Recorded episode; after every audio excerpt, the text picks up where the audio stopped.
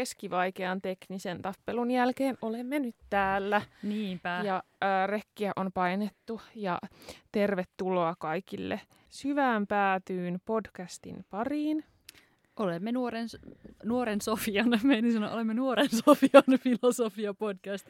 Olemme nuoren voiman filosofia-podcast, jossa puhutaan ei niin vakavamielisesti filosofiasta ja sen sivuilta. Ja sitten Sitten... Oota, oota. Nyt on jotenkin ihan hirveä. Enna taistelee Megaforcea vastaan. Siis- Megaforce, Megaforce, Noniin. Megaforcettaa. Oh, yes. Ei mennyt sille synkronoidusti, mutta mulla oli niin paljon Ei. jotenkin nyt. Selkeästikin tänään jotkut tämmöistä fysiikan laittomaa vastaan. Mulla on ollut kaikki silleen elektroniikan ja... Niin elektroniikka on tänään ollut vähän Sähkö vastaan. yleisesti ottaen. Sähkö yleisesti ottaen ei ollut tänään mun ystävää. Sä olit myös oikeassa. Mansikka, sitruuna, Megaforce ei ihan niin hyvää. Mähän sanoin. Mm. On, mm. Se on kyllä parempi pakkaus koko joihinkin tilanteisiin, mutta ei se vaan ole. Ei se vaan ole yhtä hyvä. Tässä tämä maistuu vähän niinku Twisteriltä, jossa on semmoinen, ja Twister on siis hyvää.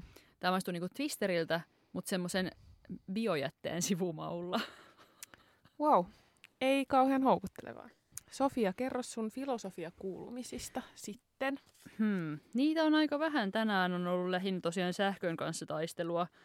Öö, meillä meni sähköt ja sitä piti selvitellä. Ehkä yksi semmoinen filosofia kuuluminen viime ajoilta on se, että mä oon alkanut lukea Darwinin ö, lajien syntyä Oho. ö, illalla, illalla, koska se on jotenkin rauhoittavaa. Ja mm, se on tosi hyvä, se on tosi kiinnostava. Siinä esimerkiksi, nyt jos on ymmärtänyt, se on siis englanniksi ja, ja sitten se on niin kuin vähän vanhempaa englantia, niin, ja mä en ole ihan perillä niin kuin sen, sen julkaisuajan ö, biologiasta, niin kuin, että mitä silloin tiedettiin ja mitä ei. Mutta mun mielestä siinä on tosi kiinnostavaa, kun sit näkyy se sen ajan filosofinen ymmärrys, ö, sen ajan biologinen ymmärrys, mikä on aika erilaista kuin meidän bio- biologinen ymmärrys, eli, tai niin kuin meidän ymmärrys biologiasta.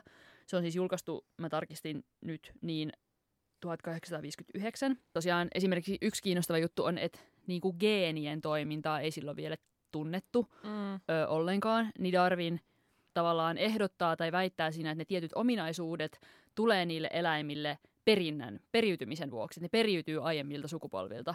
Ja sitten sen vuoksi, ja Darwin sanoo, että, että tämän vuoksi me pystytään eli esimerkiksi paremmin selittämään se, että vaikka isoäiti kyyhkynen on valkoinen, sitten sille tuleekin sinisiä poikasia tai harmaita poikasia, ja sitten niiden poikaset, eli ne lapsen lapset on taas valkoisia. Että ominaisuudet pystyy skippaamaan Mm. Yhden sukupolven. Sitten Darwin on silleen, että, että olen aivan varma, että tässä on kyse perinnöllisyydestä ja periytymisestä, vaikka perinnöllisyyden mekanismeja ei kerta kaikkiaan tunneta lainkaan. Sitten mä olin silleen, todella kiinnostavaa.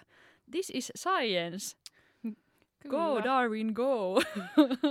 No niin. Se on hyvin kiinnostavaa. Tä, niin kuin tällaisiin ajatuksiin on sitten mukava nukahtaa iltaisin. No niin, ihan Ää. lohdullista. Nimenomaan lohdullista. Mutta mitä sulle, mitä sulle kuuluu? Mitkä sun filosofia kuulumiset on? No sellaiset, että mä oon tällä viikolla ihan oikeasti jopa kirjoittanut mun gradua. Suuret aplodit Suuret minulle. aplodit. Jee! Hyvä minä. Ää, en mitenkään hirveästi, mutta on silti. Öm, niin mä aion ottaa tässä maailman ajassa kaiken ilon irti siitä, kun jotain saa tehtyä. Ää, no mä oon lukenut sellaista kirjaa pahuudesta.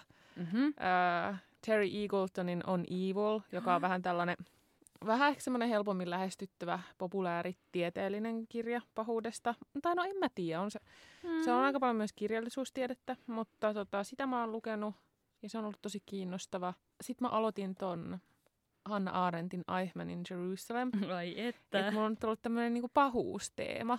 Miksi se pahuus kiinnostaa sua? En mä oikein tiedä. Ei, varmaan siksi, että mä oon tämmönen ää, gootti edgelord.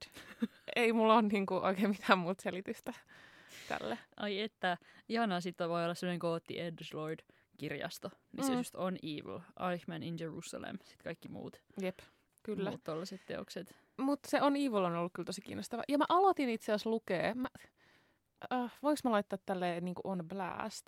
Varsinkin kun mä en Joo. edes muista, että Sen oli kirjoittanut joku siis suomalainen tieteentekijä. Joo. Ja äh, mä luin siitä ehkä ekat 50 sivua ja jätin sen kesken, koska se oli musta niin käsittämättömän huono. Se oli siis täysin tällainen niin kuin evoluutiopsykologinen selitys siihen, että miksi ihmiset tekee rikoksia, miksi ihmiset murhaa. Voi ei. Ja se oli semmoinen, että ihmiset murhaa, koska kun olimme kaivo, ö, luolamiehiä, niin silloin oli tärkeää puolustaa ö, omaa naista ja lapsia. Ai ja joillakin että. tämä ö, kivikautinen piirre on vahvemmin näkyvissä kuin muilla. Toki on sosiaalisiakin tekijöitä, mutta bla bla bla. Ai että. Ja siis se oli aivan, no ehkä siis vähän ehkä epäreilu, että ehkä siellä loppukirjassa olisi sit tullut joku sellainen pointti. Mutta se ei jotenkin yhtään napannut se tapa selittää niitä asioita. Jotenkin senkin selitys sitten kuitenkin vetosi johonkin sellaiseen, että kyllä meissä vaan on kaikissa joku tällainen primitiivinen joku ja en mä Mm. tiedä. Se oli kyllä. Ja sitten mä siirryin näihin tämmöisiin äh, ehkä vähän kaunokirjallisempiin Joo. ähm, sepustuksiin pahuudesta. Siis ai että, toi, toi, toi tota, ton evoluutiopsykologia ja pahuuskirjan kirjoittaja ei selkeästikään ole lukenut äh, Helsingin Sanomien lasten tiedekysymystä vuodelta, olikohan se 2014, missä kysyttiin, että miksi rosvoja on olemassa. Ja siihen vastasi muistaakseni Tapio Lappiseppälä, joka on proffa oikeiksessa Helsingin yliopistolla. En muista, oliko se Tapio Lappiseppälä, mutta joku tyyppi oikeiksesta. Öö, ja sitten joku lastentarhaopettaja Mm. vasta siihen yhdessä. Sitten siinä selitettiin, että miten öö, kaikki vauvat on syntyessään kilttejä. Öö, ja ko- niin kuin vauvat syntyessään ei halua pahaa. Mutta jos pieni lapsi ei saa tarpeeksi kaikkia niitä asioita, mitä pieni lapsi tarvitsee, niin kuin huolenpitoa ja rakkautta ja sopivia leluja ja kavereiden seuraa, niin silloin, silloin se voi alkaa tehdä niin kuin, ö, ikäviä asioita. Ja silloin se voi alkaa niin kuin, ottaa tavaroita muilta väkisin ja myös vaikka aikuisena tehdä pahaa. Mutta sitten se loppui aivan ihanasti se lasten tiedekysymys. Se oli silleen, että mutta aikuinen voi myös, että jos aikuisesta tulee, tai nyt jo, ei ihan sana tarkkaan, mutta jos aikuisesta tulee rosvo, niin hän voi myös lopettaa rikosten, et myös, että vaikka aikuinen, vaikka lapsesta kasvaisi rosvo, niin hän voi silti lopettaa ö, rosvona olemisen, tai hän voi niin kuin, ehkä muiden, muiden avustuksella hän voi lopettaa rikosten tekemisen, silloin hän ei enää ole rosvo. Toi on siis niin paljon kauniimpi versio tosta kuin se. niin, niinpä.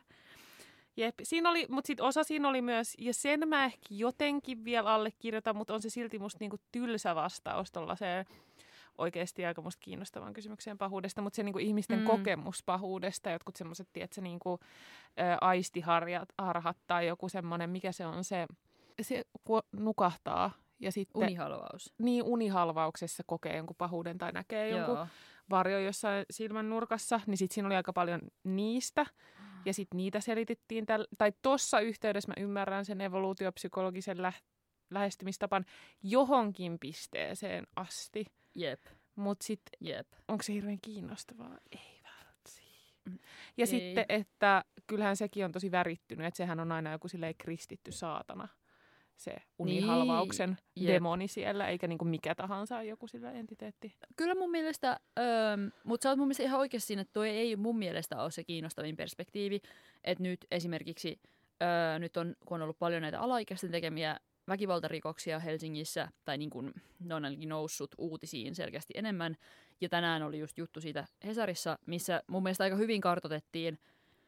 Siinä oli myös omat ongelmansa, mutta öö, vaikka siinä, että miten niitä nuoria kuvailtiin, mutta siinä mun mielestä hirveän hyvin kartotettiin, että, että sille nuoren väkivaltaiselle käyttäytymiselle ja väkivaltarikollisuuteen ö, turvautumiselle on hirveän monia eri syitä. Se on tosi, moni, se on tosi monimutkainen vyyhti Mm. ja monet eri tekijät vaikuttaa siihen niin, niin kuin yhteiskunnassa. Että ihan, siis yleensä siinä on jotain semmoisia uhrikokemuksia ja turvattomuuden kokemuksia ja niin kuin on vaikea kiinnittyä ympäröivään yhteiskuntaan ja muihin ihmisiin ja näin. Ja sitten niillä on niin kuin tietyt syyt. Ja et toi on mun mielestä paljon kiinnostavampi selittämisen taso. Jep, jep, ehdottomasti.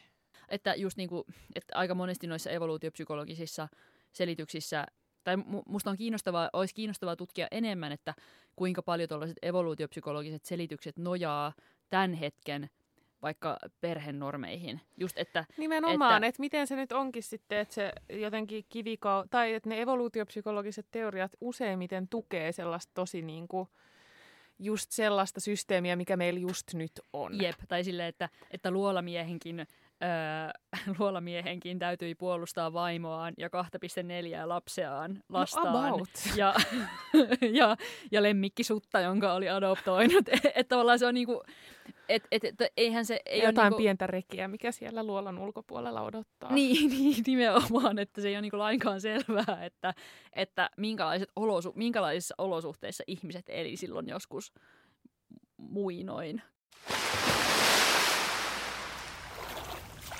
Tota, niin, meillä on tänään vieraana Janne Karisto, Kyllä. öö, myös valmistunut Helsingin yliopiston filosofian, ootko se teoreettiselta vai käytännölliseltä? Teoreettisen puolelta, joo. Näin mä muistelinkin. Ja nykyään filosofian lehtorina öö, Ressun lukiossa. Syksystä alkaa jo lehtorina, nyt vielä määräaikaisen toistaiseksi. Joo. Okei. Ai että. Mutta nimet on paperissa. Joo, kyllä, kaikki Onneksi on varma. olkoon. Onneksi olkoon. Dins, dins, dins. Ja se on siis vakituinen virka. Kyllä, ihan askel turvattuu keskiluokkaan. Uskomatonta.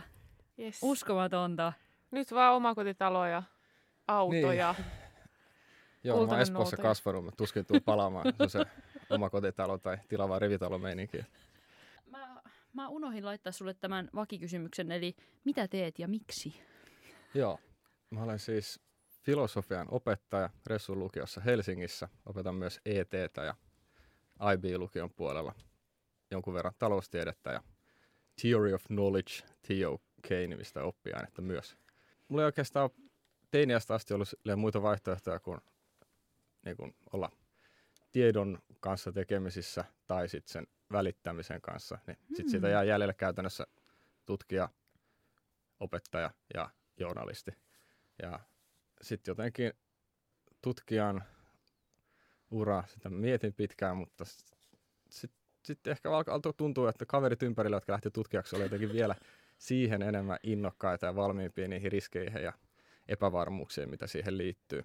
Ja sitten toisaalta mä tykkäsin opettamisesta Joo, hyvin paljon. Mä koin siitä semmoista niinku onnistumista ja tyydytystäkin. joo. Joo, mä, mä nauroin siksi, kun sä sanoit, sä aloit puhumaan kavereista, ketkä meni tutkijaksi. Mua alkoi siksi naurattaa, kun mä ajattelin, että sä sanoit, että ne vaikutti niin huonovointiselta sen valinnan jälkeen, että mä totesin, että ei. Mikä olisi ollut ihan siis pätevä havainto. Joo, epäilemättä. Joo. Jep. Mutta miten sä päädyit aikanasi filosofian pariin? Miksi sä haluaisit alkaa opiskella Mm. filosofiaa? Ehkä ka- kaksi syytä mä voisin tähän. Ja toinen oli se, että mulla kesti verrattain myöhään ennen kuin mä heräsin semmoisesta lapsuuden teknokraattisista pilvilinnoista, että mä ymmärsin, että kaikki aikuiset ihmiset eivät välttämättä ole samalla tavalla järkeviä ja kaikista tärkeistä asioita, sam- asioista samaa mieltä. Mä olin hyvinkin niin kuin, elin teinivuosien loppu. Siis lukiossa olin jo. Sitten kun mä tajusin, sit mä olin, että hei, hei, hei, että mitä tämä on. Ja sitten mä rupesin huomaamaan, että asiantuntijatkin on asioista eri mieltä, jopa saman tieteenalan sisällä. Sitten se niinku paheni, tuntui, että mä olisin vapaa pudotuksessa. Sitten, sitten, mä, sitten mä päädyin tieteen ja niin siitä miettimään, mitä on tiede ja po- politiikka, mikä niiden niinku suhde on, että mi- miten ne, niinku, eikö politiikka olekaan tällaista niinku asioiden ratkomista tai selvittämistä tai jotain. Sitten se veteni vielä johonkin, miten kieli, elämänmuodot, kulttuurit ja että onko jotain olemassa jotain yleistä järkeä ja muuta. Sitten sit mä olin jo ihan filosofian tavalla pauloissa tällä. Mm. Ihan sillä hyvin teinimäisellä tavalla. Ja toinen oli sitten ehkä se, että mä opiskelin liikuntatiedettä aiemmin yliopistolla. Ja tota, siellä sitten mut laitettiin semmoiseksi laboratorio-orjaksi, niin kuin sanotaan. Et kanditutkintoon kuuluu se, että sä teet laboratyötä tutkijoille tutkimusprojektissa. Mm. Sitten siellä oli sit laboratyöntekijöitä ja minä, ja me saatiin geenin ilmentymistä, niin kun, geenin ilmentymistä tutkittiin, ja sitten saatiin semmoisia muovilaattoja jostain koneesta, ja sitten siellä oli semmoisia punaisia viiruja. Ja sitten kukaan, joka niitä laattoja käsittelee, niitä koneita paineli, ei niin oikeastaan ymmärtänyt, mitä ne meinaa. Ja sitten Mm. ne vietiin jonnekin muualle. Eli sitten se näytti niin kuin nuoren silmissä siltä, että siellä vaan niin tehdään asioita tavallaan niin tällainen käsityö Niin. hengessä. Sitten joku muu tavallaan, niin kuin, että ne ei edes niin kuin tiedetä, mitä siinä tavallaan tehdään. Mm. Ja sitten sit mä rupesin, niin kuin se tiede rupesi kiinnostaa. Ja ne monien mielestä yliopiston kuivimmat kurssit, nämä tieteellisen toiminnan perusteet, tai tietysti nämä Joo. tieteen filosofiat muiden aineiden opiskelijoille, niin sitten mä olin siellä ihan kikseissä. Ai vitsi. Sitten mä vaihoin pääainetta filosofiaan. Ai että. Onpas jotenkin, joo. Aika poeettinen jotenkin. On, tällainen. kyllä. On tässä varmaan tämmöistä jälkikäteisrationalisoitua tarinaa totta kai, mutta Ei, ei, se on Mm. ihan hyvä vaan. Värikynä saa välillä Joo. vähän Joo, joo. Ja tosi kiinnostavaa, että sulla nimenomaan niinku oikean maailman konkreettiset asiat ja erimielisyydet herätti kiinnostuksen filosofiaan, koska musta mulla oli vaan silleen, että, että mä luin tosi pitkään fantasiakirjallisuutta, ja sitten filosofia oli tavallaan se aikuisten fantasiakirjallisuus.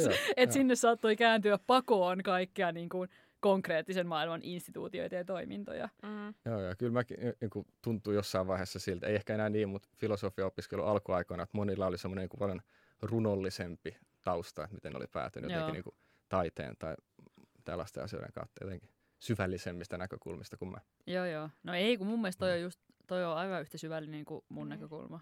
Itse tuli työkkäristä.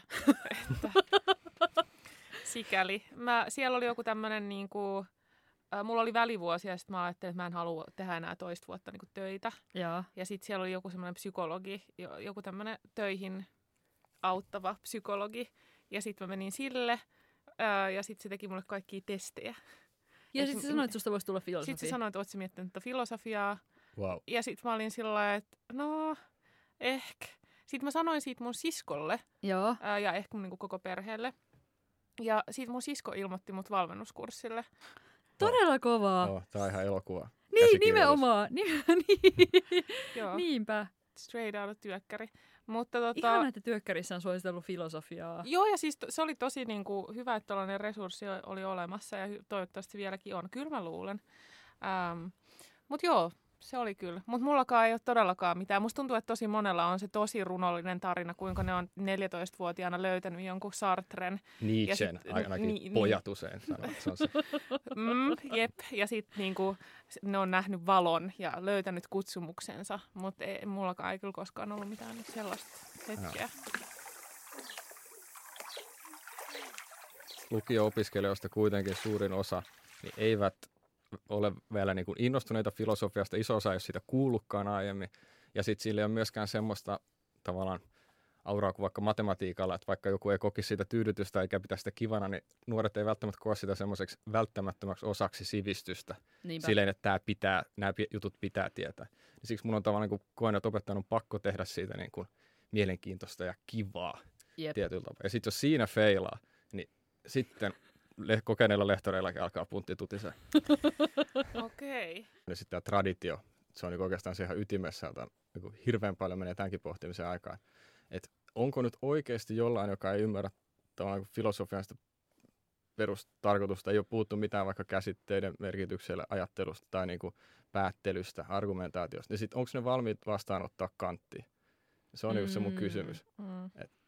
Ei, jos joku harjoittaa Ukri Pulliaisen filosofiaopettajan Kalliolukiosta esimerkkiä, että ei Shakin pelaajalle, Shakin aloittelijallekaan laiteta niin Kasparovin pelimalleja eteen. Jep. Et- Niin, jep.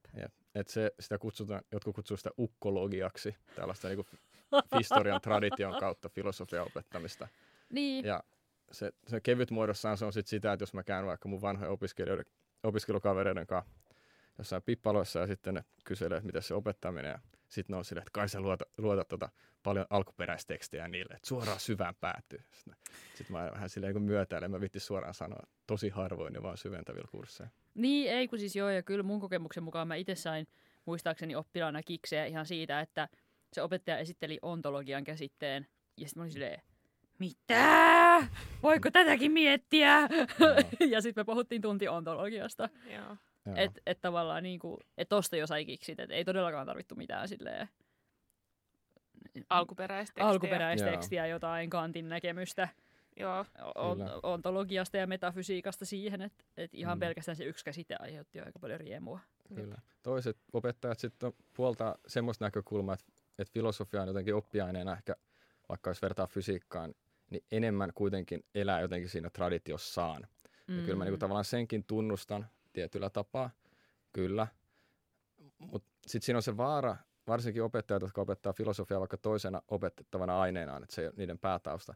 Ja sitten jos siitä tulee semmoinen karikymäärinen kuva, niin kuin, että esitellään filosofian ajatuksia tosi yksinkertaistetussa muodossa, niin sitten jotkut George Berkelin tai Locken tai kenen tahansa satojen vuosia sitten teillä ne ajatukset näyttää niinku tyhmiltä niiden Jep. teinien Mm. mielestä. Sitten ne niinku kelaa, että, että onko tämä filosofia niinku sitä, että me käydään läpi menneen ajan aikaansa ja paikkaansa sidottuja, eli siis vanhanaikaisia Jep. ajatuksia. Ja sitten siinä on myös se, että ne Vanhanaikaisesti, saattaa, opiskelijat saattaa vieraantua filosofiasta ja kokea sen hyvin niin kuin, jotenkin niin kuin tylsäksi ja jopa olla silleen arrogantteja filosofiaa kohtaan sen takia. Joo, joo, ei kun siis, jep, jep, niinpä. Joo, siis musta tuntuu, että just silloin kun mä itse opiskelin, niin Oulussa on tunnetusti öö, paljon hyvin uskonnollisia ihmisiä. Ja ihan siis, ei vält, ihan siis niin kuin, niin kuin kirkon siis tavallaan valta, valtaväestöön kuuluvia ihmisiä, että en nyt edes puhu mistään niin kuin, niin kuin mu- muista öö, uskontokunnista, mutta siis, että, öö, tai miten herätysliikkeistä, mutta tota, öö, et musta tuntuu, että iso ongelma oli just se, että et oli tosi paljon opettajia, kenelle filosofia oli toinen opetettava aine, ja mm, esimerkiksi jep. uskonto ensimmäinen opetettava aine, ja varsinkin jos se uskonnon opettaja oli itse tunnustuksellinen, mitä tietysti ei kai saisi olla, mutta varsinkin jos se opetti uskontoa niin kuin tunnustuksellisesti, niin silloin filosofian opettaminen saattoi muuttua vähän myös semmoisen niin kuin samanlaiseksi opetukseksi, mitä hän sitten opetti uskonnon historiasta. Että et tavallaan, että sitten hän opetti, että Jeesus oli tällainen ja Paava oli tällainen tyyppi ja Aristoteles tämmöinen tyyppi, mikä ei se tavallaan mm. myöskään, että et, ja se on tietysti Joo. myös semmoinen psykologinen seikka, mikä on tavallaan ikävää, eikä sille voi ehkä välttyä, mutta jos, jos sulle filosofiaa opettaa se sama uskonnonopettaja, joka on äsken puhunut siitä, kuinka Jeesus oli hieno ukkeli ja pelasti meidät kaikki, niin silloin ei ehkä ole hirveän vastaanottavainen myöskään sille, mitä se filosofiasta sanoo, vaikka se uskonnonopettaja oikeasti olisi vaikka tosi perehtynyt filosofiaan. Joo, tästä puhutaan kyllä paljon. Mä, mun koko opetuskokemus on täällä urbaanissa Helsingissä, että mä en sitä, mä oon niin ihan toisen käden lähteiden varassa, mutta kyllä siitä filosofian ja ET-opettajien yhdistyksessä välillä puhutaan just tästä ongelmasta. Joo. Jep, ja siis mun mielestä esimerkiksi Ranskassa on tosi hyvin huomattavissa se, että koska filosofia on pakollinen aine kaikille, ja kaikki ö, käy sitä suhteellisen paljon verrattuna ainakin Suomeen, että sä voit, suurin osa filosofian opettajista, en nyt sano kaikki, koska en tiedä, mutta se on, filosofian opettaminen on se niiden pääjuttu, mm. mikä tarkoittaa sitä, että tarvitaan paljon filosofian opettajia, joka tarkoittaa myös sitä, että filosofeja koulutetaan tosi paljon, ja sitten kun katsoo, että paljon Ranskasta tulee tosi niin kuin kovan luokan filosofeja, niin ei semmoista ole mitenkään sattumaa, varsinkin kun se ranskalainen pedagogiikka, nyt siellä opiskelleena hieman, niin on ihan karseeta. Siis ihan hirveätä paskaa. että se ei ole ainakaan niistä metodeista kiinni, että miksi sieltä tulee niin paljon niin kuin huippuluokan filosofia, vaan mä luulen vaan siitä, että niitä opiskelijapaikkoja on enemmän ja ihmisille niin kuin saadaan jo lukiossa semmoinen kosketus siihen Jep. sellaisilta ihmisiltä, jotka on siitä tosi oikeasti kiinnostuneita.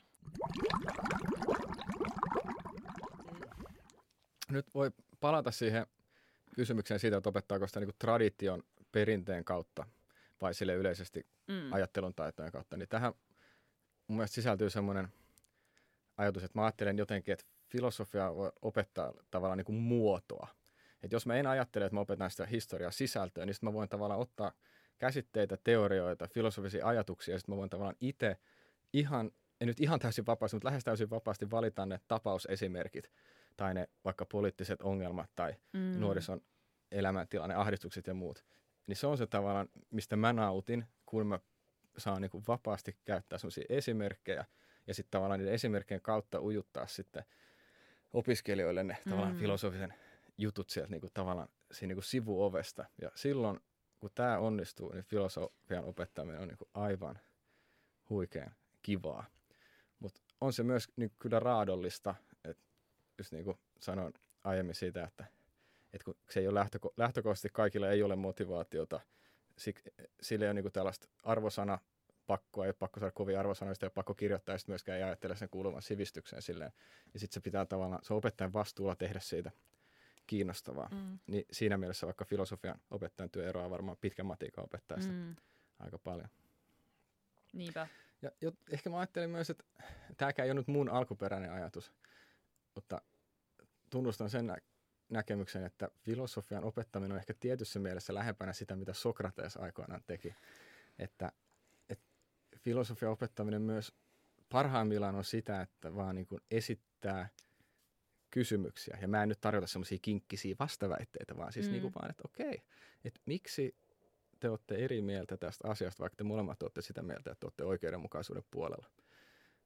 Ja sitten jos menee hyvin, niin sitten joku kolmas siinä keskustelussa osaava että hei, nehän ajattelee oikeudenmukaisuuden eri tavalla. Mm. että ne niinku, niillä on eri määritelmät. Sitten mulla on se, että wow. Ja sit, Ihanaa, sit se niinku, niinku tämmöiset kokemukset on niitä niinku parhaita, että niinku mun ei tarva, vaan tarvitse tehdä mitään muuta kuin semmoisia pikku ystävällisiä kysymyksiä väliin.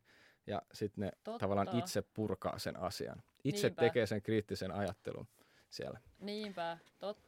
God bless sokraattinen metodi. Nimenomaan. Et, et jotkut on jopa sitä mieltä, että ihan akateemisessa filosofiassa enää niin kuin tätä piirrettä on niin paljon. Ja ok, mutta en, ei se ole mikään, että tarkoita, en tarkoita siis sillä sitä, että filosofian olisi jotenkin puhtaampaa, kun sitä opetetaan. En suinkaan.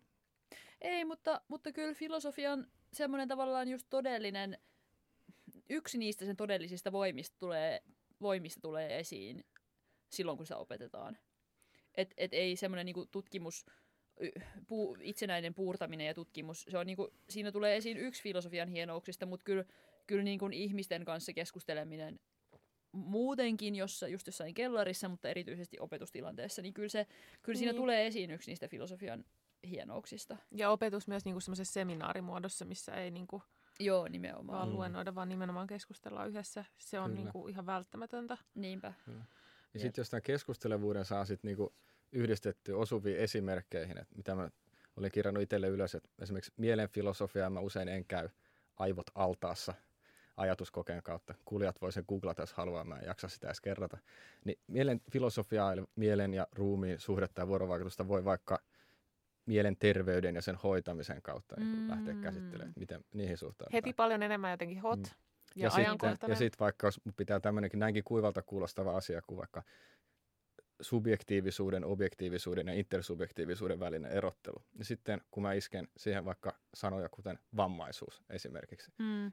sitten ne rupeaa raksuttaa ne opiskelijat. Ne miettii, että, että hei, ehkä, ehkä ei olekaan mitään semmoista niin kuin vammaisuutta sinänsä, vaan ehkä se niin kuin, että sitten niin kuin luodaan. Ja niin kuin, Ai tällä- niin tä- että. tämmöiset on niin kuin semmoisia huippukohtia Joo. mulle opettajan.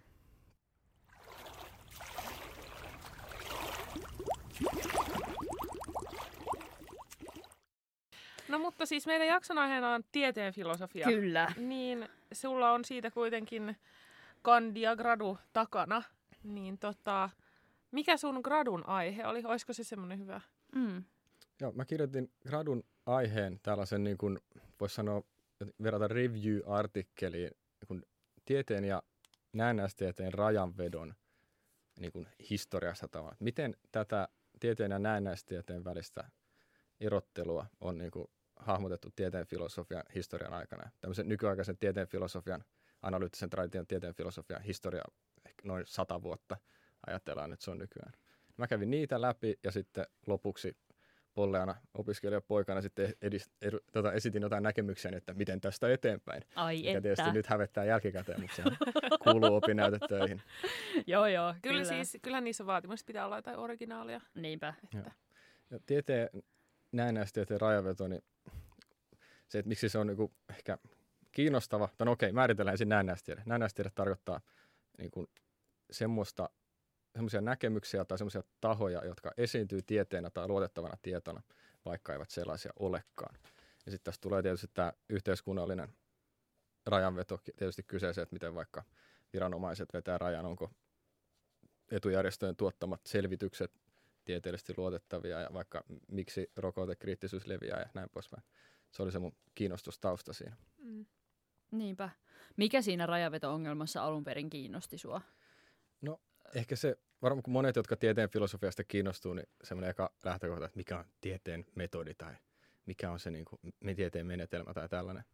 Niin sitten varsinkin tieteen filosofian alkuaikoina, kun tämän modernin, modernin Viinin 1900-luvun alussa suurimmissa kiimoissa oli tämmöisiä ajatuksia, että me voidaan jotenkin löytää tieteen logiikkaa ja me voidaan löytää tapa puhtaasti ilman mitään tulkintoja saada niin kuin havaintoja ja sit niistä loogisesti laskea niin kuin totuus.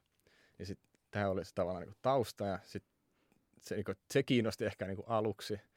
Ja sitten kun huomasi, että miten tämmöinen niin kuin, sit on muuttunut ja tajuttu, että ei se nyt silleen ihan meekään, Mm. niin Mm. sitten se, se oli ehkä se historiallinen tausta, mikä siinä sitten sytytti. Onko sulla itsellä mitään semmoista, että kun tähän äh, ra- rajanveto-ongelmaan on esitetty erilaisia ratkaisuja, ja on, niin kuin, e- e- eli on esitetty eri tapoja, millä, millä tieteen voisi erottaa näennäistieteestä. Ja sitten on myös, osa tyypeistä on sanonut, että ö, ei sitä voi erottaa, kaikki käy tämmöinen niin kuin metodologinen episteeminen anarkismi, ja sitten on myös semmoisia ihmisiä, filosofeja, jotka sanoo, että tämä on ihan turha keskustelu, tätä ei voida koskaan ratkaista, lopettakaa tästä puhuminen. Niin mikä sun tavallaan oma teikki tähän on? Joo, no mä ehkä tavallaan yritän avata se lyhyesti sen historian kautta. Jos ensin oli tämmöinen ajatus, että niin me löydetään tieteen looginen muoto, joka pystytään, tieteelliset lauseet noudattaa tiettyä kaavaa, tai tieteellinen päättely on niin kuin tietynlaista suorastaan logisiin syllogismeihin verrattavaa. Okei, nämä ei sitten toiminut. Sitten 60-luvulla ruvettiin miettiä, että hei, et ehkä nämä tavallaan tieteen menetelmä ja tieteen tekotavat on jotenkin suhteellisia semmoisen paradigmaan, eli tietyn tieteen alan tai tietyn tieteen alojen niin kuin historiallisen ajanjaksoon, vaikka meillä oli newtonilainen fysiikan paradigma ja sitten tuli suhteellisuusteoria ja muutti sitä näin poispäin. Sitten ruvettiin missä mun mielestä vaiheessa edelleenkin ollaan tämän historiallisen ajanjakson jälkeen miettimään, että ehkä se ratkaisu löytyykin niin kuin sosiaalisesta järjestelmästä. Et ehkä se oikeasti, jos me halutaan jotain relevantteja rajanveto-ongelmia, yhteiskunnallisia rajanveto-ongelmia ratkaista, niin meidän pitää miettiä sitä, että millaisissa yhteisöissä se tieto on tuotettu, millaisia kannustimia yksilöillä on niissä vaikka tiedeyhteisön sisällä kritisoida toisiaan, tehdä yhteistyötä toistensa kanssa. Onko siellä taustalla poliittisia, taloudellisia intressejä – muita. Niin mä jotenkin ajattelin, että ne on nyt se vaihe, missä me ollaan nyt, ja mä tavallaan ymmärrän sen kritiikin oikein hyvin, ja tavallaan itsekin samaistun jossain määrin siihen, että ei me, vält- ei me ikinä tulla saavuttaa mitään ratkaisua. Ei ole semmoista niin yhtä rajanveto-ongelman ratkaisua saavutettavissakaan. Mutta sitten se, mikä siinä edelleen kiinnostavaa on se, että mitä me voidaan päätä, että ihmiset kuitenkin tekevät näitä ratkaisuja. Kun ne lukee mediaa, niin Totta. ihmiset ei voi välttää sitä, että ne päättää, että mihin ne luottaa, mihin ne ei luota. Niinpä. Että me niin jotain myös semmoisia yleisiä peukalosääntöjä tarvitaan. Puhutaan niin kuin tämmöistä yleisestä demarkaatio-ongelmasta. Yleisiä peukalosääntöjä, mitä me voidaan haarukoida asioita, mitä me ei niin kuin ymmärretä itse. Ja sitten toisaalta me voidaan puhua tämmöistä spesifimmästä demarkaatiohaasteista, kuten vaikka just mitä viranomaiset tekee, kun ne arvioi erilaisia selvityksiä ja muita. Tai vaikka kun on jotain uusia rohkeita poikkitieteellisiä läpimurtoja yritetään tehdä, niin sitten tieteen ala käy keskustelua itse, että onko tämä niin kuin Mm. Onko tämä nyt uusi lupaava tiede vai onko se jostain vikaa tai muuta? Mm. Jep. Joo, ja ainakin mä oon vetänyt jotain tieteen filosofian kursseja, niin opiskelijat on kokenut sen aika just hedelmälliseksi ajatukseksi. Tämä on siis jostain sun slaideista, sun vanhoista slaideista pöllitty. Että sen sijaan, että ajatellaan, että on tiedettä ja näennäistiedettä, niin voidaan ajatella sitä semmoisena jatkumona niin kuin näennäistieteestä huonon tieteen kautta hyvään tieteeseen. Mm. Tai että kun just tuohon, kun ihmiset päättää, että mihin ne uskoo, niin siinä tavallaan hyvään tieteeseen uskominen on hyvä asia, huonon tieteeseen ja näennäistieteeseen uskominen on huono asia, mutta sitten se vaikka, että miten erottaa huonon tieteen näennäistieteestä, niin sehän on myös tosi kiinnostava kysymys. Ja sit se, siksi se jatkumoajatus on niin mm. monille semmoinen aika valaiseva. Ehdottomasti. Ja pitää just tosiaan hyvä, kun sanoit, että huomioida, että e, niin kuin, tieteellä on muitakin rajoja, että on niin kuin esi, esitiedettä, tällaisia tulevia tieteenaloja, kokeiluja tieteen sisällä, just huonoa tiedettä, sitten on myös ihan ei-tiedettä. Että ei me sanota jalkapalloa näistä tieteeksi, mm, vaikka se on tiedettä. Niinpä. Vaikka. Jep. Joo. Vaikka se onkin urheilulajien shakki, näin mm. sanotaan. Niinpä. Kyllä. Jep. Ja sitten tie, tieteen demarkaatio-ongelma on niinku myös niinku retorinen keino. Sitä niinku käytetään Joo, politiikassa, totta. vaikka on selkeitä intressiristiriitoja tai ideologisia ristiriitoja niin monesti tuntuu toimivan ihan hyvin se, että toisen, toinen niin kuin leimataan, että tiede ei tue teitä tai teidän toi selvitys ei ole tieteellinen. Ja sitten saadaan se keskustelu menemäänkin siihen, että onko se tieteellistä vai ei, eikä siihen, että mitä haluttiin Niinpä. saavuttaa. Mm. Ehkä sen, mikä voin, voisi nostaa esiin, on se, että nyt oli tämä hetki sitten tämä kohu siitä, että oli Hesarin pääkirjoituksessa oli Totta. Jul, julki tällainen niin kuin ajatus tieteiden hierarkiasta – ja jos siitä nyt niinku riisuu sen retorisen osuuden pois, niin siinä periaatteessa mun tulkinta siitä oli se, että tämä pääkirjoituksen toimittaja ajatteli, että tieteissä on niin kuin hierarkia sen perusteella, että kuinka paljon tulkintaa, niin kuin, kuinka paljon tulkintaa siihen sisältyy, kun tulkitaan havaintoaineesta. Ja siinä on sellainen ajatus, että fysiikka voitaisiin just niin kuin jotenkin puhtaina ikään kuin kuvina tai valmiina jotenkin muodostaa suoraan loogisesti lauseita jostain todellisuudesta. Mm. Ja sitten sit siirrytään ehkä muihin luonnontieteisiin, biologian kautta sitten tullaan vaikka psykologiaan ja sitten toisessa päässä meillä on joku taiteen tutkimus tai joku vastaava. Ja sitten tämä on niin sikäli just tieteen filosofia taustaiselle hauskaa, koska tämmöisiä keloja nimenomaan olisi sata vuotta sitten Manner-Euroopassa ja Niin. vaikka Briteissä. Ihan tämmöisiä samanlaisia. Ne oli fyysi, fyysikko-taustaisia, oli itse asiassa tieteen filosofian nämä ensimmäiset, kanonin ensimmäiset suurhahmot. Niin, tai ehkä se kysymys, tavallaan yksi sellainen huomio tai kysymys, mikä mulla oli mielessä, mielessä että just niin kuin sä tuossa toit ilmi, että, että tavallaan tieteen filosofia on edelleen tosi tosi relevantti aihe nimenomaan myös julkiseen keskusteluun ja just se, että tieteen filosofinen osaaminen ikään kuin ainakin tieteen, filosofian näkökulma, tieteen filosofin näkökulmasta hahmottuu sellaisena kansalaistaitona. Niin, niin. Meinaat, että no, musta tuntuu tavallaan, että tieteen filosofia on sellaiset isot niin kuin, näkökulmat vaikka siitä, että just, että tieteen rajanveto vaikka näennäistieteeseen ja muuhun, niin lopulta pohjautuu niin kuin siihen sosiaaliseen järjestelmään ja muuhun, niin nämä on tavallaan tämmöisiä niin kuin jotenkin yleissivistysasioita, mitkä suurin osa niin kuin, aikaansa seuraavista ihmisistä niin kuin tietää, mutta sitten harva tietää, että ne on sitä kamaa, mitä tieteen filosofiasta niin. tehdään niin kuin Niin. spesifisti Mm. ja mahdollisimman tarkasti ja täsmällisesti. Niin, ja, ja mä en, jot- jotenkin mä en niinku ymmärrä, että miten tieteen filosofia on niin hyvin säilytetty salaisuus. tai silleen.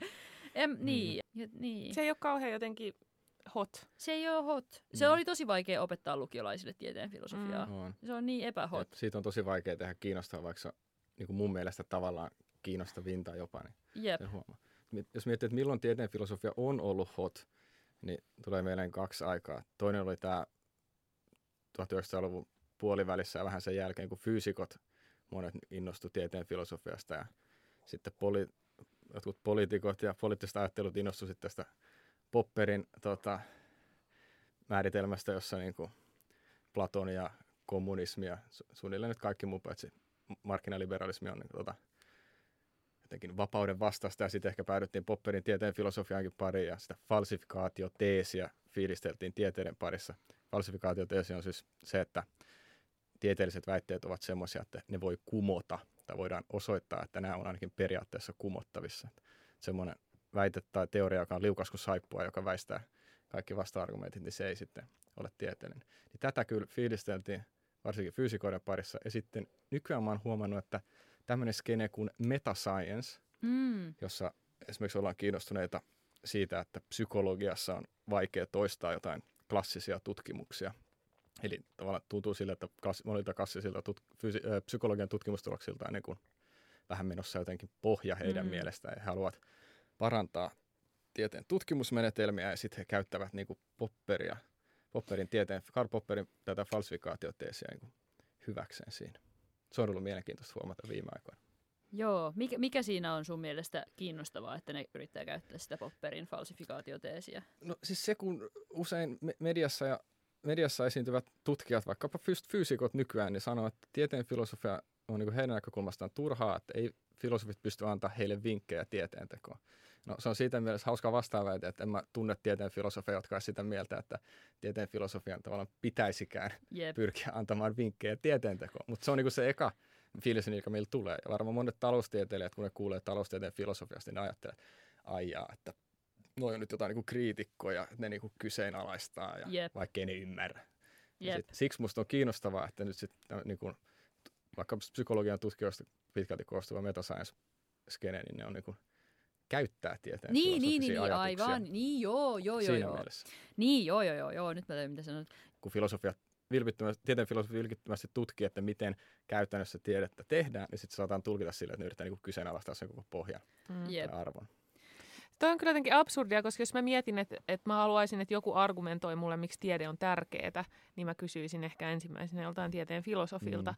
enkä sitten Jep. välttämättä edes tieteilijältä, koska se on nimenomaan tieteen filosofi, joka on joutunut miettimään sitä asiaa ehkä enemmän si- semmoisella tasolla, että jotenkin outoa sitten, että ihmiset näkee sen täysin päinvastaisena. Mm. Jep. Mutta se kertoo ehkä myös semmoisesta yleisestä väärinkäsityksestä filosofiaa kohtaan, että filosofia on kaikki sellaista niin kuin vääräleukasta kritiikkiä, jos kaikki on paskaa. Jep. Ja niitäkin tyyppejä löytyy toki, mutta niin kuin se ei ehkä ole se pointti. Että sehän on tosi helppoa sanoa, että kaikki on pilalla ja Jep. mikään ei niin kuin ole hyvin. Että se ei ole yleensä se Jep. päämäärä. Kyllä. mitä ei myös ehkä on semmoinen yleinen väärinymmärrys tieteen filosofiasta, että, että se olisi just jotenkin niin kuin kriit, silleen niin kuin, just semmoisella negistelevällä tavalla kriittistä tiete, tiedettä kohtaan, vaan pikemminkin musta tuntuu, että tieteen filosofian keskuudessa on tosi yleistä niin kuin suorastaan fanittaa. Niin kuin On, on, Ei niin kuin silleen välttämättä, että menee tykkäämään kaikissa somessa I fucking love science avaruuskuvista joka päivä, vaan silleen niin kuin kunnioittaa Miksei sitä. sitäkin? Ja miksei sitäkin, mutta ehkä enemmänkin sillä, niin kuin, että, että ajattelee niin kuin vaikka just, että tiedettä pitää käyttää politiikassa ja on kiinnostunut siitä, että mikä on Mm. tieteen ja politiikan suhde. Mikä muuten mun on myös yksi olennainen asia nykytieteen filosofia, että vaikka tieteen käyttöä ja suhdetta politiikkaan edelleenkin, siis tutkitaan totta kai vaikka sosiologian puolella ja näin, mutta kyllä mielestä iso osa siitä tutkimuksesta edelleen vaikka Helsingissä niin tehdään tieteen filosofien toimesta. Mm, joo. Jep. Ja sitäkään mä en tiedä, kuinka yleisesti se tavallaan on tiedossa, jotka niin kuin tieteen filosofiaskeinen ulkopuolella, että tieteen filosofiasta aika iso osakin on loppujen lopuksi nykyään sitä, varsinkin just Helsingissä, että miten tiedettä yhteiskunnallisesti käytetään.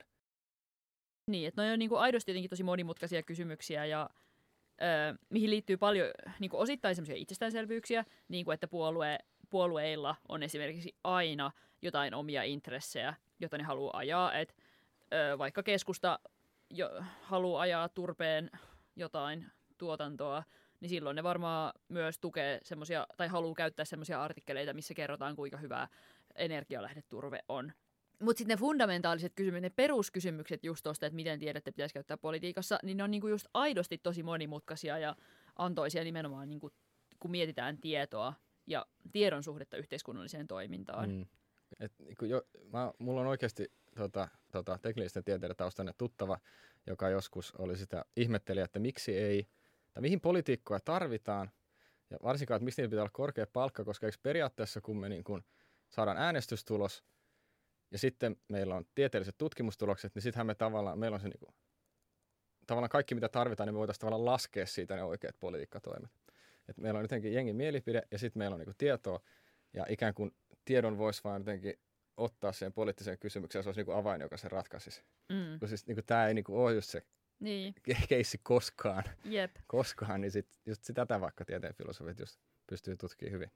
Jep, ja tarkasti. Jep, ja tossa on mu- kyllä kiinnostavaa jotenkin tämmöinen niin melkein skifi-ajatus. Kyllä. Niin, Kyllä. ja, ja ikään kuin tuossa toi myös tuossa on sellainen kiinnostava oletus, että ikään kuin meillä olisi joka hetkellä kaikki relevantti tieto olemassa siitä aiheesta. Mm. Et esimerkiksi, niin kuin mä puhuin tässä aikaisemmin, puhuin siitä, mm, kun nyt on ollut tämä alaikäisten väkivalta, tota, väki, väkivaltainen rikollisuus tai väkivaltarikollisuus taas otsikoissa ja uutisissa, niin, niin eihän me, niin kuin tavallaan meiltä puuttuu tuosta ilmiöstä ihan hirveä, hirveästi tutkimustietoa.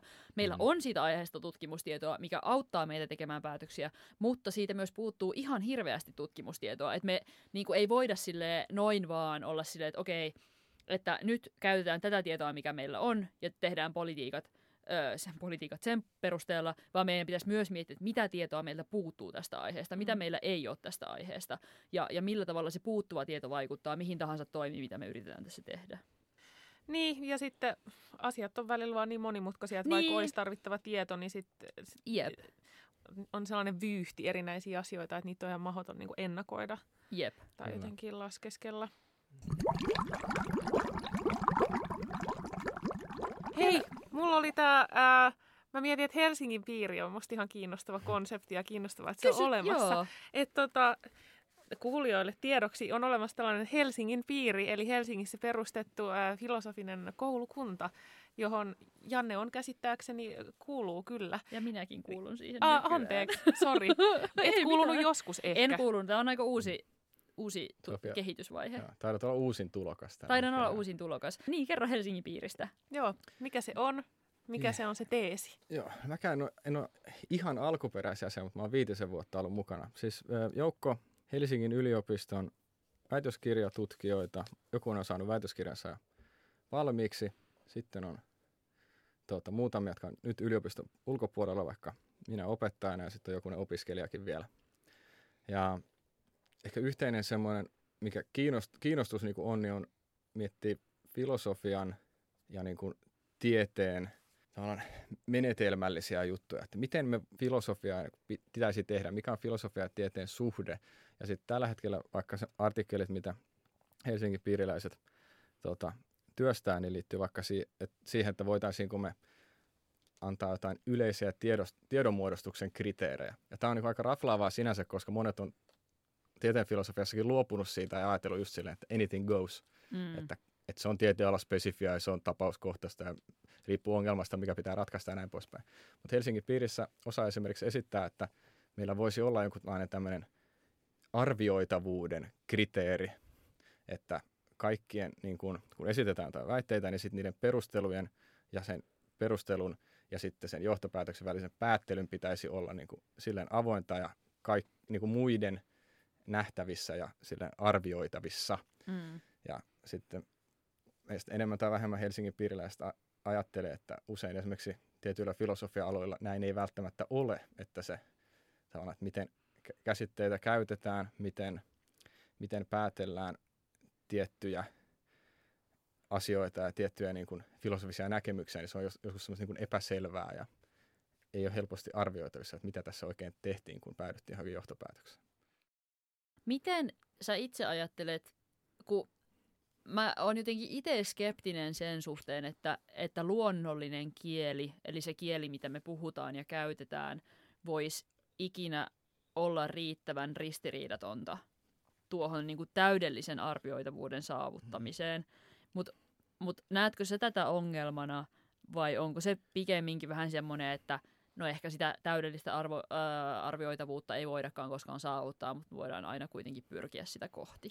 No, mulle tuli kyllä tuon kysymyksen aikaan, kun mä rupesin sitä raksuttaa, niin sama just mieleen, että, että mä en voi nyt sanoa muiden Helsingin piiriläisten puolesta, mutta mä ehkä sanoisin tälle latteesti just, että vaikka se nyt olisi jotenkin absoluuttisen täsmällisessä mielessä mahdotonta, just siksi, että kieli, se meidän käyttä, arkisesti käyttämä kieli ja tieteeseen käyttämä kieli, se ei ole niin kuin matematiikkaa, siis mm. niin kuin kalkuloitavaa. Sitten, että me voidaan silti pyrkiä sitä kohti ja tehdä se mahdollisimman hyvin vaikka se olisikin jonain absoluuttisena raja-arvona. Niin, mä muistan, siis mä tunnen Helsingin piirin vaan Helsingin piirin manifestista ja sen jälkeen mä en ole seurannut mitään, mutta se oli kyllä tosi raflaava.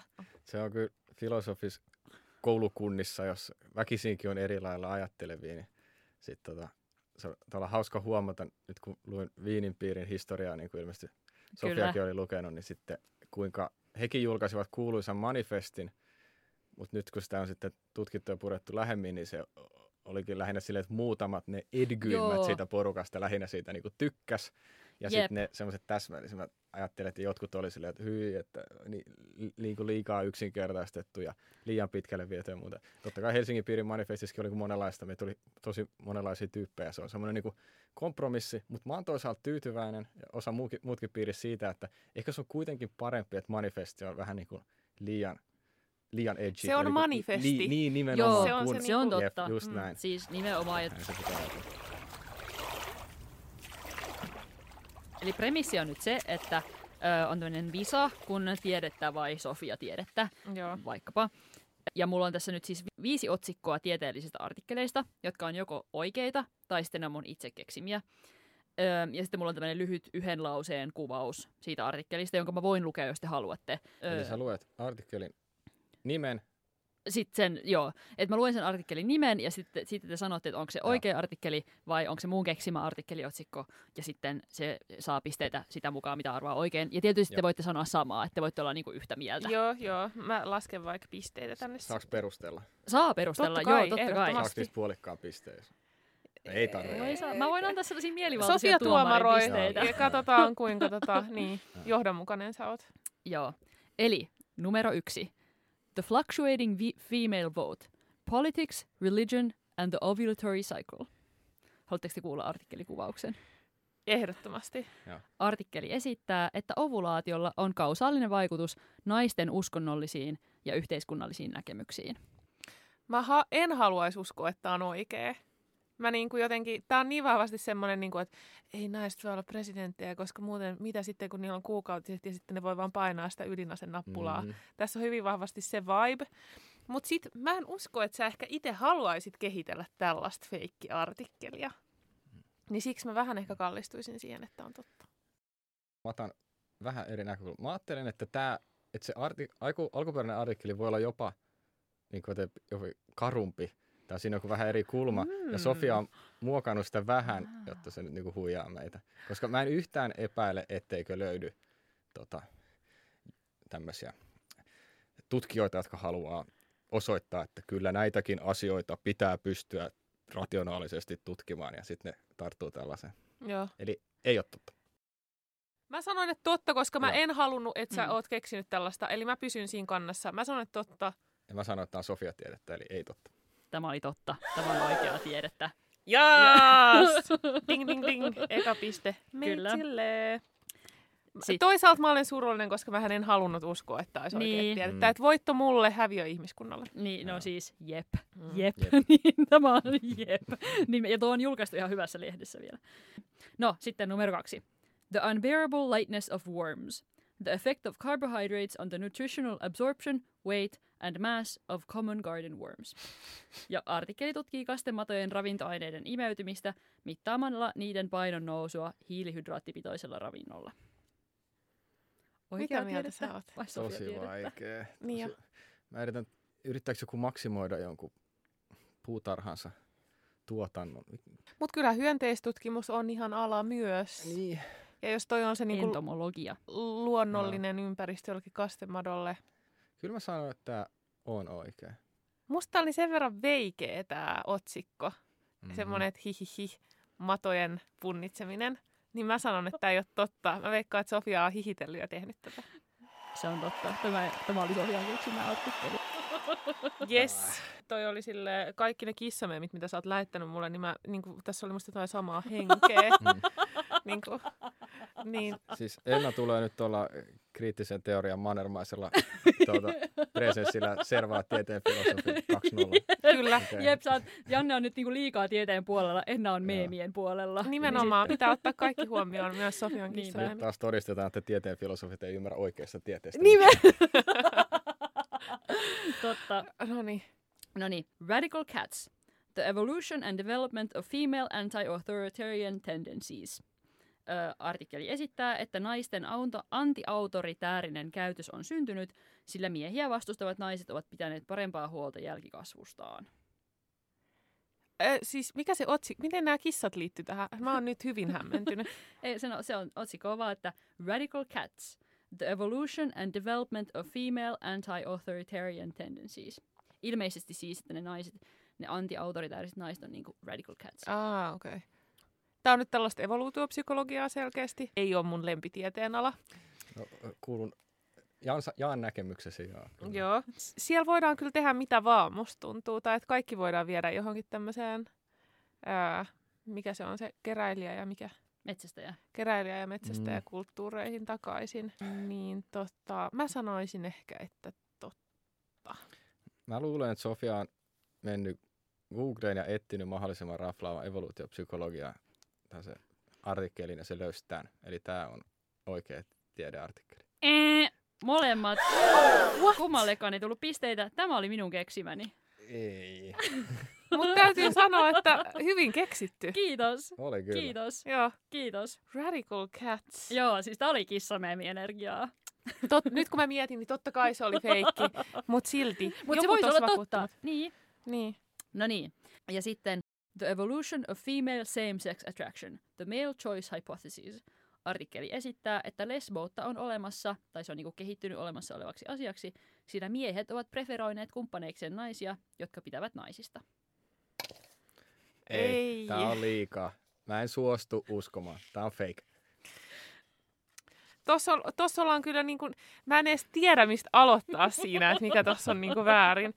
Että mä en mm. haluaisi mennä siihen, mutta oh. Mut keksisikö Sofia jonkun näin ikävän esimerkin? Toisaalta Sofia oli jo yksi evoluutiopsykologia esimerkki. Ja se oli totta, eikö se ollut? Joo. Ei kun se oli feikki. Eikö se oli feikki? Se kissajuttu oli feikki. Aivan. Kyllä mä silti väitän, että tämäkin on feikki. Liikaa, yksinkertaisesti vaan liikaa. Mä sanon, että on totta. Mulla ei ole yhtään luottoa evoluutiopsykologiaa. Nä, jäänyt. Tää on totta. ei. Ennan epäluottamustieteeseen palkittiin. Siis vaan evoluutiopsykologia, ei mihinkään muuhun. niin, niin, jep, Ja, jep. ja jälleen voitti Annelle, häviö ihmiskunnalle ja tieteelle. Niin, nimenomaan, joo, siis jep. Jep, siis Janne sai kyllä nyt, että valitettavasti lopputulos on 3-1 Ennalle, mm. mutta Janne sai kyllä tässä niinku silleen moraali, että Enna sai semmoisia niinku kyynisyyspisteitä mm. ja Janne sai niinku Edna moraalipisteitä. myi periaatteensa. En voi kiistää. Mm. Mä tulin voittamaan. Anyway. Niin, lempiasiat. Joo, Aloittakaa te, koska mulla vaihteeksi on tosi kuiva. No, mulla on ehkä semmoinen, mikä ei välttämättä ole kaikille kuulijoista tiedossa, ja tämä liittyy nyt filosofian lukiokoulutukseen. Niin mä oon iloinen ja fiiliksissä siitä, että lukiossa etiikka on nyt tullut jäädäkseen mm. niin kuin Mm. filosofian alle. Että siis 2015-16 niin tuli ensimmäinen tota, lukion opetussuunnitelmassa etiikka oli siirretty pois niin kuin eteestä uskonnosta, eli katsomusaineesta, niin filosofiaan. Eli nykyään filosofiassa on kaksi pakollista kurssia. Ensin on johdatus filosofiseen ajatteluun ja sitten on etiikka. mm. Niin tämähän on tavallaan, niin kuin jotkut ajatellaan, että on isokin symbolinen teko, että tavallaan ajat, nähdään, että, että ikään kuin valtiovaltakin olisi linjannut, että etiikka ei ole enää osa uskontoa tai uskonnottomuutta mm. tai uskontoon liittyviä katsomuksia, vaan se on Mm. niin kuin, sen ulkopuolella sitten se on filosofian alla. Ja nyt seuraavassa opetussuunnitelmassa etiikka pysyy filosofian alla, niin se on musta siisti juttu. hyvä. On kyllä. Se on kyllä On tosi siisti hyvä juttu. juttu. On. Joo, mun lempijuttu on, meidän Bataille-lukupiiri on nyt muuttunut Baudrillard-lukupiiriksi. Eli me luetaan nyt äh, semmoisen ranskalaisen filosofin kuin Jean de Baudrillard, eli Baudrillard, sen tällaista merkkiteosta kuin Simulacra and Simulation. Ja mä oon taas nyt se 16-vuotias Sofia, joka löysi filosofian ensimmäistä kertaa. Baudrillard on oikeassa kaikesta. Mä haluan vaan sanoa nyt julkisesti. Mä, mä, mulla on todella paljon kiimaa siitä kirjasta. Se on ihan sairaan hyvä kirja. Siinä on kyllä ihan hyvää haippia. Mm, Mm, mä metsästän noita kokemuksia. Mä olin nuoren opiskelijan sellainen lukija, että mä pakko lukea aina kannesta kanteen, vaikka olisi kuin kuiva ja vaikka mä ymmärtäisi mitä, miten usein kävi. Mm. Niin sit nykyään mä oon taas semmoinen, että mä liian nopeasti totean, että ei, mä en saa tästä uutta niin kuin, hypeä ja flowta ja Kokeile tällaista sitä. kiksejä. Ja sitten mä heitän sen pois, vaikka mä oon maksanut sit 20 pahimmillaan jostain divarista. Seuraavaa vaan uudestaan. kokeile sitä Simulacra and Simulation, jos sä et ole vielä lukenut sitä.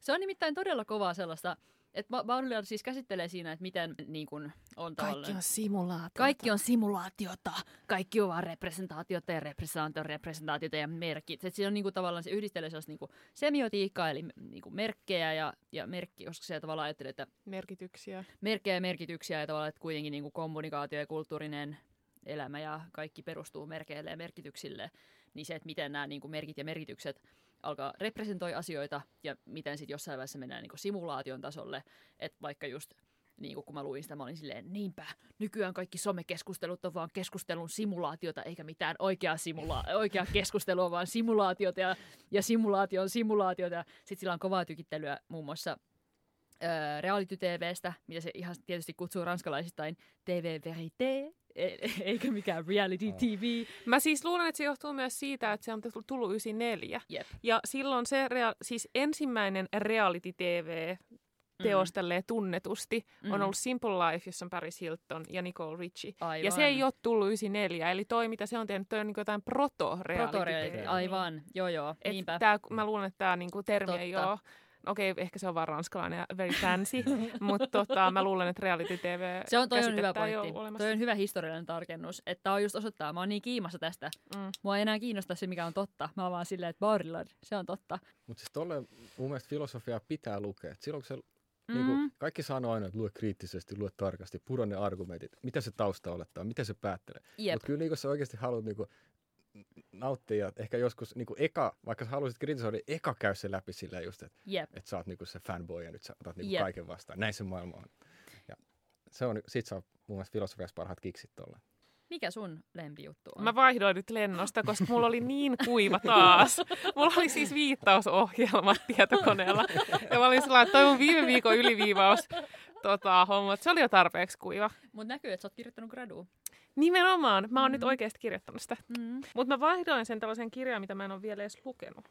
Ja tämän kirjailijan nimi on Buing Chul Han, ja se on tämmöinen äh, saksalais-korealainen filosofi. Tämä on ehkä se niinku sen populaarikulttuurissa niin kuin tunnetuin on semmoinen kuin The Burnout Society, Mm. missä kirjoittaa, että we live in a society and it's a burnout society. Vähän niin kuin Baudelaire on se, että we live in a society and it's a society of simulation. Kyllä. Or a simulation of a society. No niin, niin Joo, mutta se ei ollut se, minkä mä halusin siitä lukea, vaan mä halusin lukea tämmöisen kuin Psychopolitics, Neoliberalism and New Technologies of Power, missä Oh se my puhuu gosh. niinku, ä, neoliberalismista ja sitten siinä on semmoista Foucault-analyysiä ja niinku mielenterveysongelmien semmoista analyysiä ja niiden niinku nykyistä diagnosointia ja miten ne liittyy semmoiseen neoliberalismiin, kulttuuriin ja mitä niinku ihmisiltä vaaditaan. Hei, ollaanko me valmiita? Kyllä varmaan. Kiitos kuuntelijoille. Kiitos Jannelle. Kiitos, Kiitos Jannelle. meidän vieraaksi. Kunnia ja hauskaa. Hyvä. Alkuun jännitti, mutta lopuksi tämä oli kivaa. Jee! Hyvä. Yes. Ja kiva saada myös tällainen niin kuin opettajan Niinpä, tulokulma tähän. nimenomaan. Se oli tosi hienoa. Ja totta kai se mainostat tätä kaikille sun opiskelijoille. Pitää ensin kuulla tämä. Joo. Ai että. Kyllä. Kiitos. Palaamme Polskis ja Yes. Molskis. Nice.